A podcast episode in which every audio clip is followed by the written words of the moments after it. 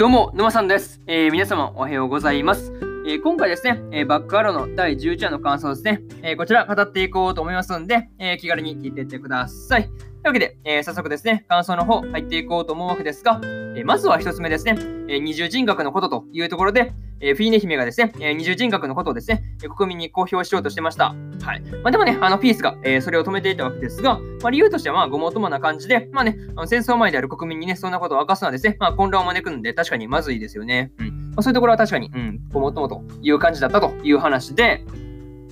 まあね、あのただその後にですね、えー、ピースと話していたですね、え、仮面の人物ってあれですよね、あのルドルフ選定教のところにですね、えー、アローたちを案内した時のあの人ですよね。うん。まあ、ということはですね、あの二次人格のことを伏せるように動いているのは、あのルドルフ選定教だったりするのかなとかね、うん、その辺いろいろとね、まあ、推測が、まあ、できるわけですが、まあ、それがね、まあ、なんか気になるところですよね。まあ、二次人格バレたらなかなかまずいところになるのかなとかね、うん、なんかルドルフにとってそのなんか都合の悪いというかね、うん、そういうところがあったりするのかなとかね、なんかいろいろと、えー、その辺考えたりしたという感じですね。はい。まあ、なかなかね、その辺奥が深いというか、まあ、竜ともなかなか闇が深そうな 感じありますよね。うん。まあ、っていうところと、そうですね、あの、それそうやってですね、あの考え出すとなかなかキレがない感じなんですが、あの、フィーネ姫がですね、え、戦争が終わったらですね、あの友達になってほしいっていう風にね、言った時に、あの、エルシャとアタリーがですね、え、もう友達でしょっていうところはね、まあ、その辺は、まあね、話し変えると、まあ、その辺がすごくいいなっていう風に、え、思ったりしたという感じですね。はい。まあね、うん、そういうところがいいなっていう風に思ったという話で、えー、一つ目の感想である、え、二重人二重人格のことというところを終わっておきます。はい。で、次二つ目ですね。えー、正面衝突というところで、えー、劣化外帝国とですね、竜都共和国の間でのね、戦争がまあついにね、勃発という感じだったんですが、えー、絶外帝ならですね、まあ一番硬い守りのところを攻めてくるというふうにですね、え、予想してくる州もね、さすが軍師という感じだなというふうにね、まあそういうところがありましたよね。うん。いうのと、まあね、あの劣化軍のあの戦闘を進んできた、えー、西方将軍のね、えー、ゴーと、えー、北方将軍、北方将軍である、えー、バイですね、に対して、えー、竜都からですね、えー、ブラーク機構師団がぶつかっていくというね、なかなか感じでしたね。うんまあ、どっちもね、その正であるからこそのその激戦だったと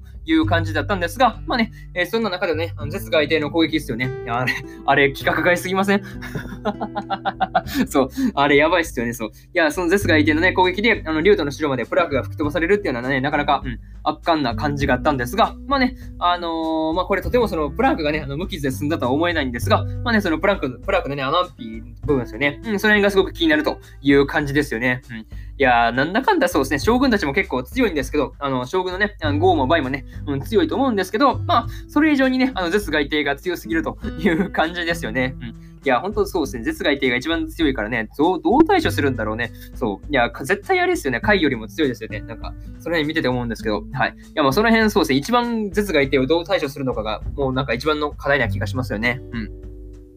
っていうところね、えー、思わせる戦いでしたという感じで、えー、二つ目の感想である、えー、正面衝突というところを終わっておきます。はい。で、次、三つ目ですね。えー、カイトの再戦というところで、えー、シチューのいるですね、えー、グランエンジャーのところにはですね、えー、カイ率いる軍が、えー、陣取ってました。はい。まあ、ここでね、えー、ついに、つまあ、ついにというかね、まあ、待ちわびた、待ちわびたという感じで、えー、シチューとカイのね、えー、再戦が行われるわけですが、まあ、ここに、えー、レンがね、えー、入ってくるんですよね。うん。まあね、あの、お前さえいなければっていうね、あの、レンのアロエの気持ちはですね、確かにそうだなっていうふうに思わされるところでした。はい。まあ、でもね、もう、ね、なっちゃったものはどう、今更どうしようもないっていうのがね、なかなか現実ってもんですからね。まあそういうところは、そうですね、まあ言っても仕方がないのかなっていうふうにもね、えー、思ったりするという感じです。はい。まあ、にしてもね、あの、空を飛べるアローがですね、うん、貝を空中にね、あの、放り出して、あの、そこを狙い撃ちにするっていうね。いや、それを、それで倒すっていうシーンもね、なかなか、うん、考えたなっていう感じでした。はい。確かにね、真っ向勝負でね、アローがそうですね、貝に勝てる相手ではないですからね。うん、そういうところを考えると、まあ、衆もなかなか、作戦考えてますよね。うん。そういうところすごいさすが軍師という感じで、はい。まあね、今回はまあ、海相手にですね、まあ、前回ほどまあ苦戦することもなく、まあ、あっさりと倒した感じがあったんで、まあ、良かったのかなっていうふうに思ってますという感じですよね。うん。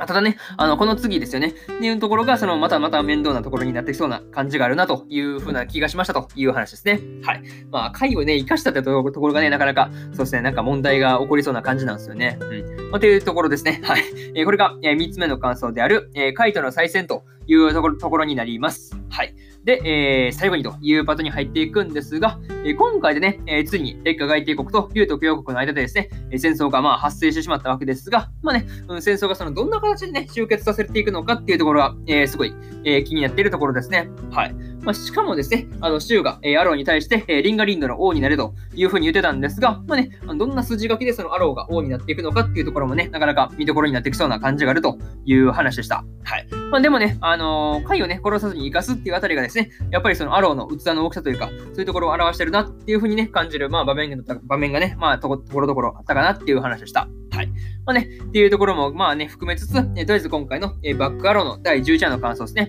えこちら終わっておきます。はい。で、今までにもですね、第1話から第10話の感想は、えー、それぞれ過去の放送でもね、えー、ペラペラ喋ってますんで、よかったら、えー、過去の放送もね、合わせて聞いてもらえると、より一層ね、えー、バックアローのね、アニメ楽しめるかなっていうふうに思いますんで、よかったら、えー、まあね、過去の放送も聞いてみてくださいという感じですね。はい。っていうのと、